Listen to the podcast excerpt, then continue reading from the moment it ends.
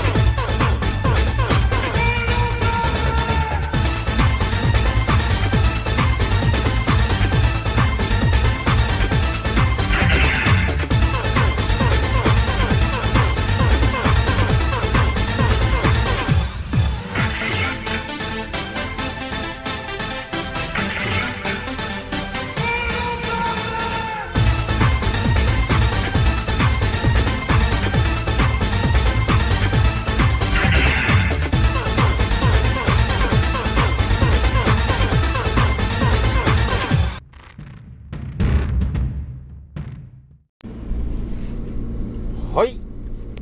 えー、今回ね、皆さんに、えー、お伝えしたいのはですね、えー、最近ね、だいぶあの、青木丸ワールドがちょっとね、炸裂してるんですけど、大丈夫ですかね？みんなちゃんとついてきてくれてますかね？大丈夫かな？えー、今回もね、えー、前回に続きですね、その地球とかね、えー、電磁波とかね、え、磁場とかね、その辺の話ちょっとね、えーまたお伝えしたいんですけど、今回もね、あのー結構圧倒的な情報をね、発信してしまうことになると思うんで、ちょっとね、皆さんね、期待して聞いちゃってくださいね。まあ、あれなんですよね。だいたい俺、私が発信してる内容がですね、まあ当たり前と常識を超えた情報ばかり発信してるんですけど、その中でもですね、とっておきの情報を皆さんに発信しようとしてるんで、ねだいぶ皆さんね、えー、頭が柔らかくなってきてると思うんで、えー、どんどんね、吸収してもらえるといいかなと思うんですよね。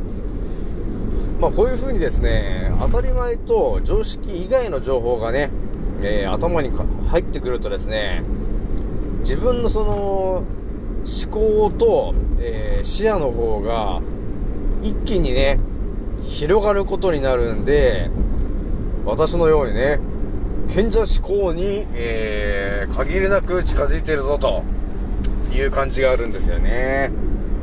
で、今回ね、皆さんにお伝えしたいのはどういう話かっていうとね、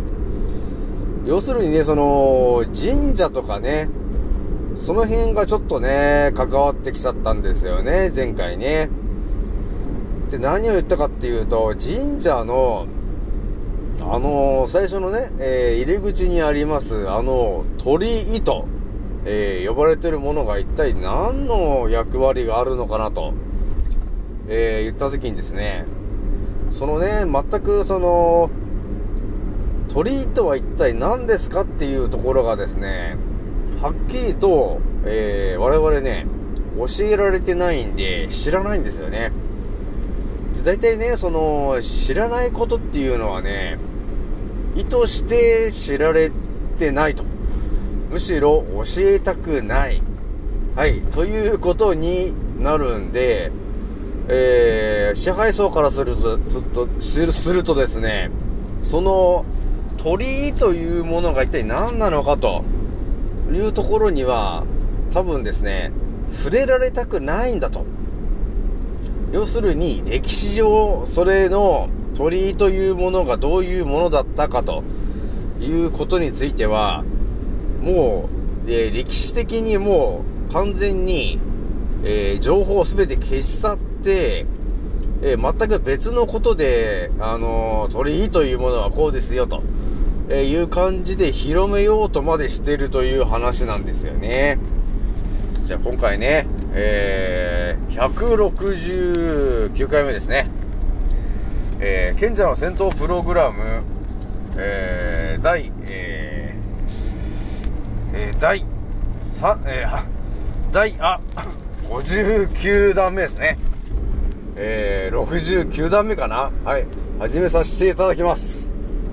創造船オメガ号、宇宙一の免疫力マスター、青木丸でございます。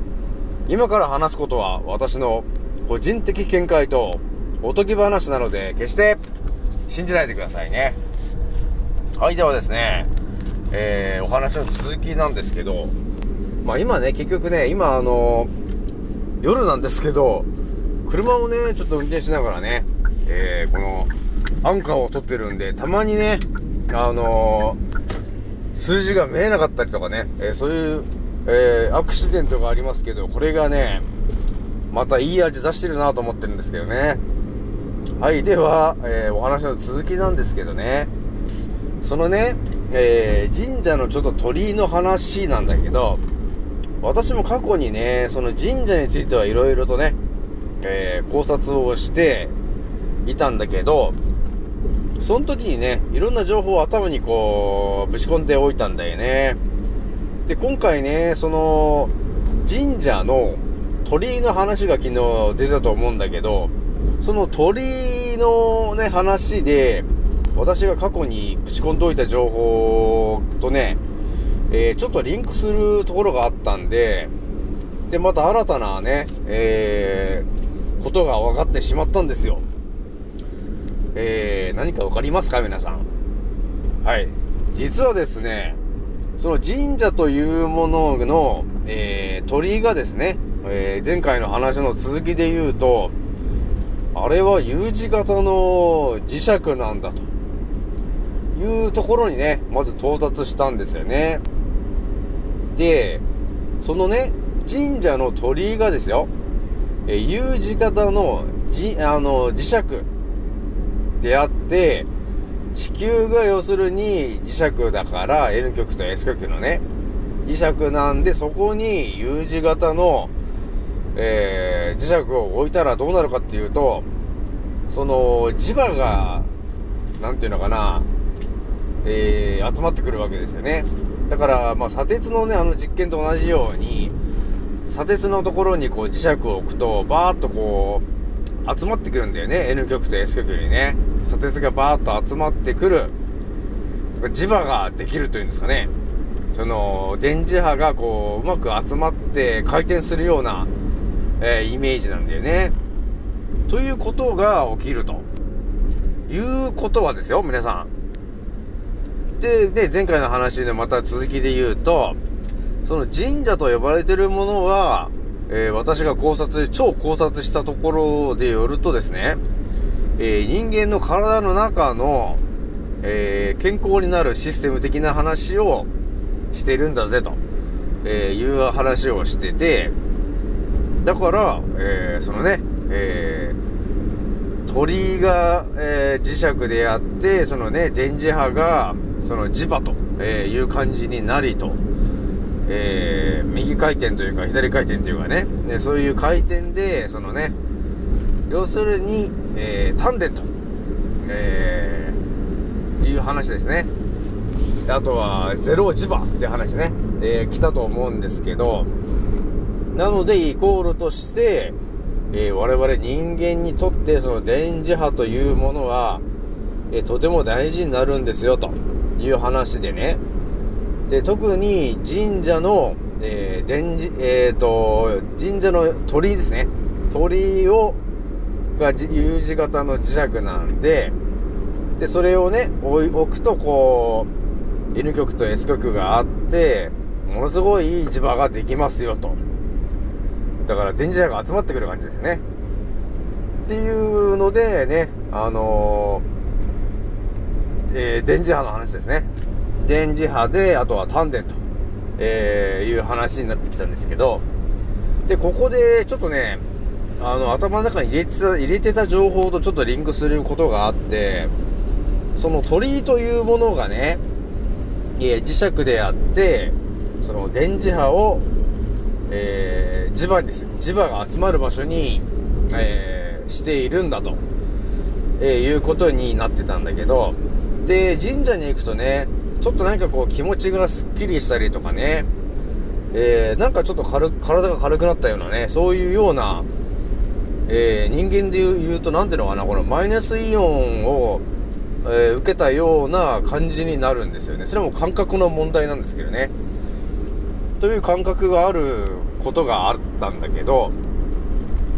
で、ここでまた皆さんにもお伝えしたいのがですね、そのね、あのー神社のね、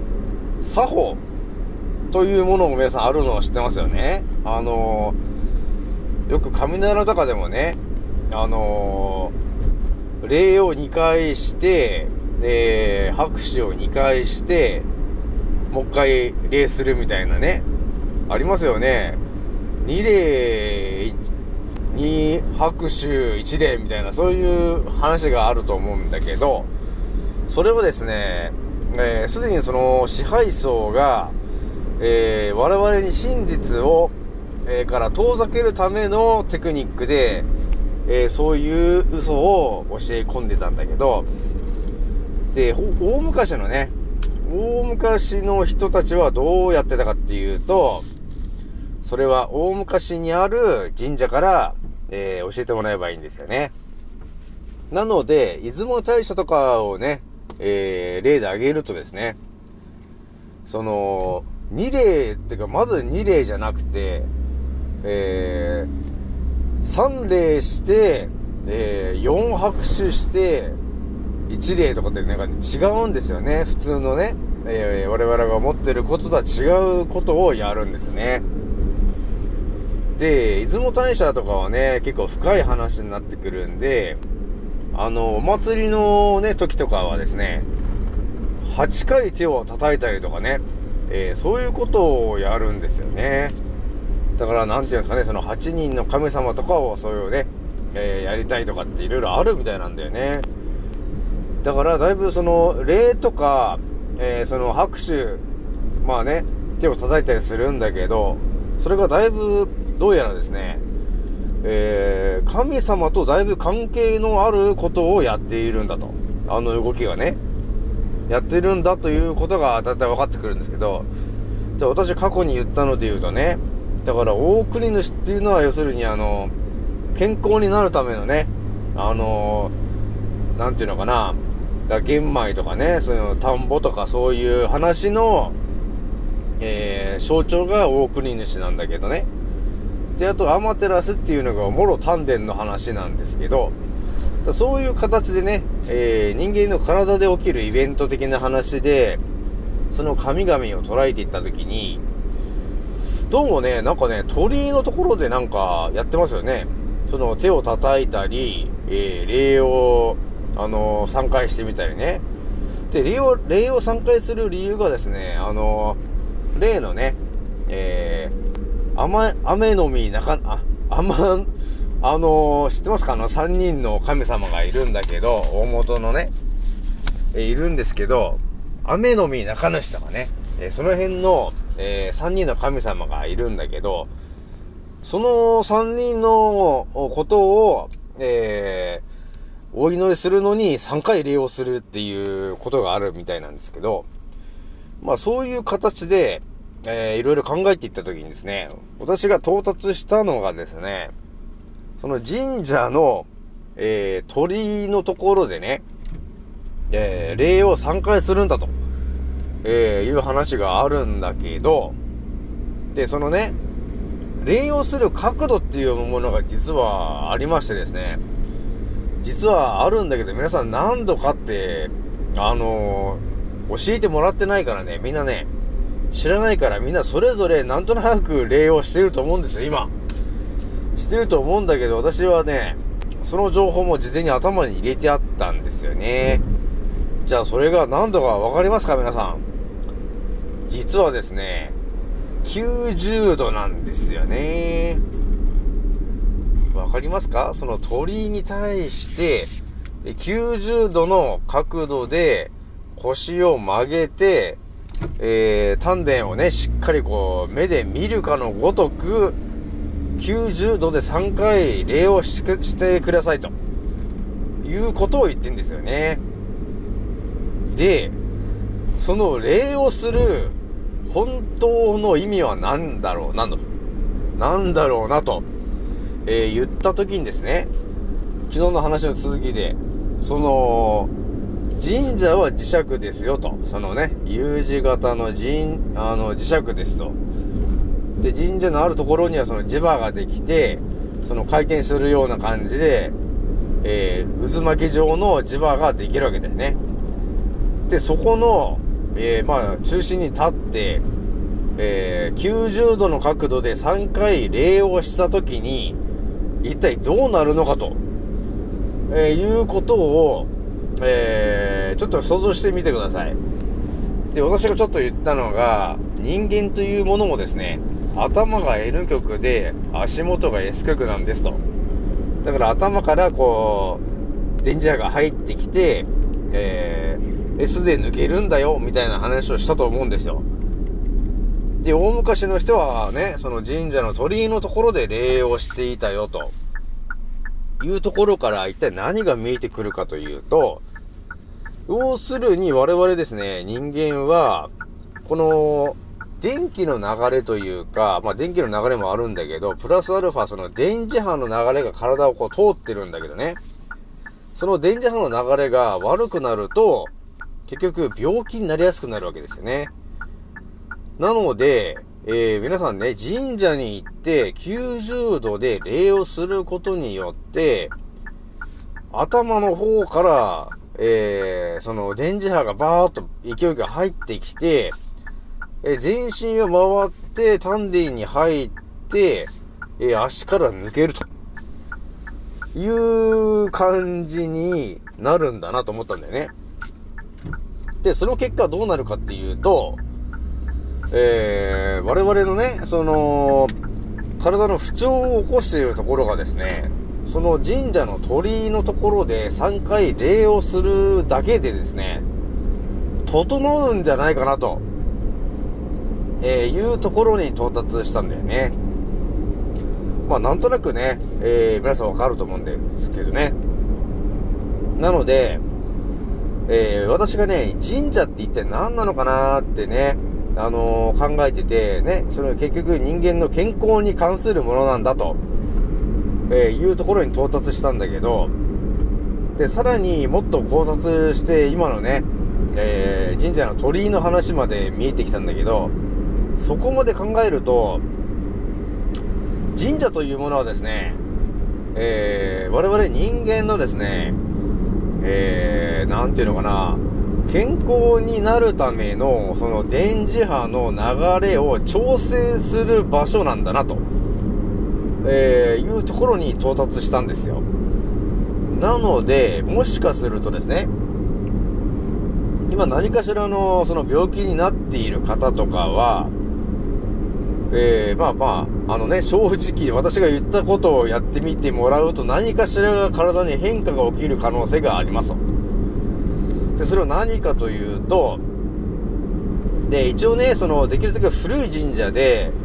その、ちゃんと電磁波がちゃんと、あの、方位、方位磁石がぐるぐる回るぐらいの、えー、神社の方が多分ね、効果的なんですよね。で、私が調べた中だと、沖ノ鳥島の方に、沖ノ島だね。沖ノ島にある神社がなんかいいみたいですよね。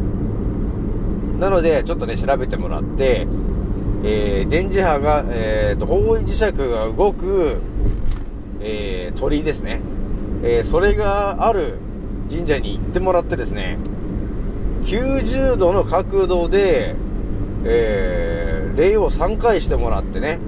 で、その時に自分の目でその自分の丹田、へそのところを見るという感じで3回礼をして、えー、やってみてほしいんですよね。そうするともしかするとね、そのか、えー、っと、体の病気になっている部分の、その電磁波のね、えー、流れが良くなって、えー、免疫力が上がったりとかね、えー、そういう体がちょっとね、健康に近づくきっかけになる可能性が高いんですよね。なのでね、私もちょっと時間があったらちょっと、近くの神社にちょっと行って、やってみようかなと思うんですけどね。はい。というわけで今回もね、圧倒的な情報を発信させてもらったんで、え皆さんね、ぜひやってみてください。以上になります。次の音声でまたお会いしましょう。またねー。